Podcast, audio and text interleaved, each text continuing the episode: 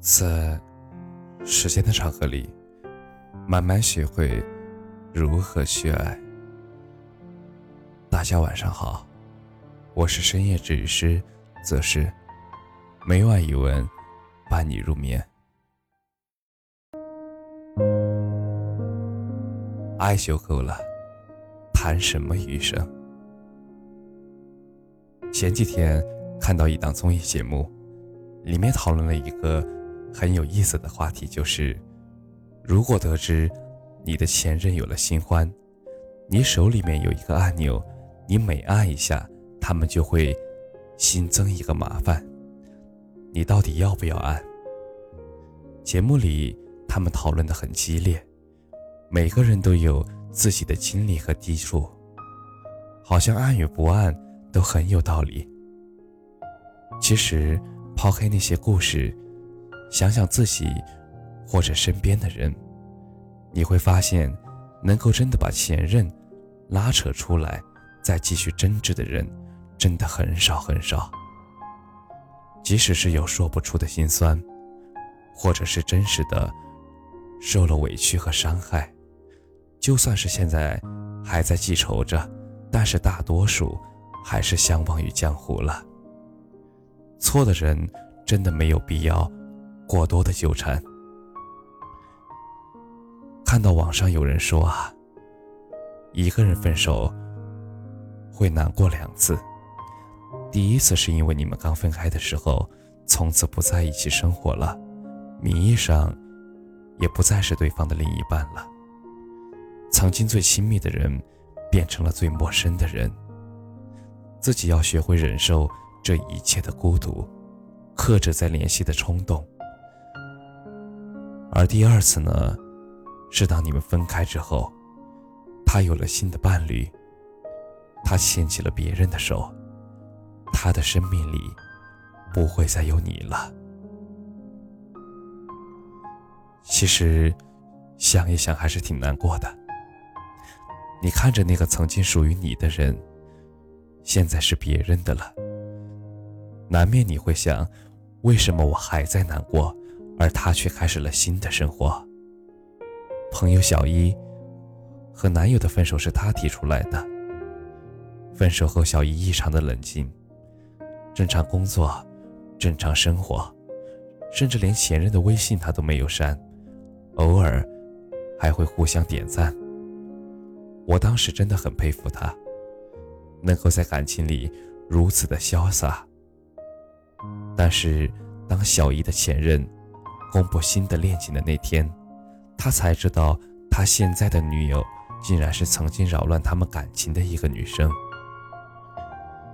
那天晚上，小姨，她一直想不明白，明明是自己先说的分手，难道对方不应该更难过吗？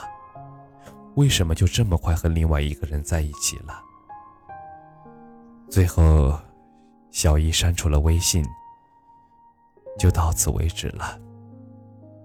于是我问小姨那个问题，说如果有这样一个按钮，按一下就会让对方的生活多一些鸡毛蒜皮的烦心事，你会按吗？小姨沉默之后，告诉我说，不会按。一段感情的结束，可能有的人意犹未尽，有的人满是遗憾。可结束就是结束了，这是两个人共同的选择。要接受这样的成果。如果非要这个故事再写续集、写番外篇，无非呢就是给两个人添加麻烦，把仅有的一点点美好也消磨殆尽。而且呢，这其实也不会起到任何的作用。我不愿意再一次进入他的生活了。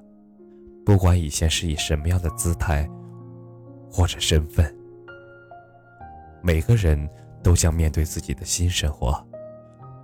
或早或晚，或快或慢，我们都会重新遇见新的伴侣。对方有没有恋爱，自己又在什么时候选择单身，这一切都是自己的决定。没有再次恋爱的，并不是输的那一个。那个迟迟不愿意走出来的才是。其实，没有必要和前任比较谁先脱单，或者谁先结婚。我们要选择自己的人生，并且能够直观感受快乐，这才是最好的。在一段感情里结束的时候，有多少人忍住了寂寞，没有去挽留？多少人控制了情绪，没有去口不择言？其实不是放手放的彻底，而是深刻的知道，只有新的，或者是断的干干净净，才是给对方留下更多的余地。我也见过那种分手后一直纠缠的人，我也见过分手后不能接受对方比自己过得更好的人，我也见过很多对方已经开始有了新的恋情，却依然放不下旧爱的人。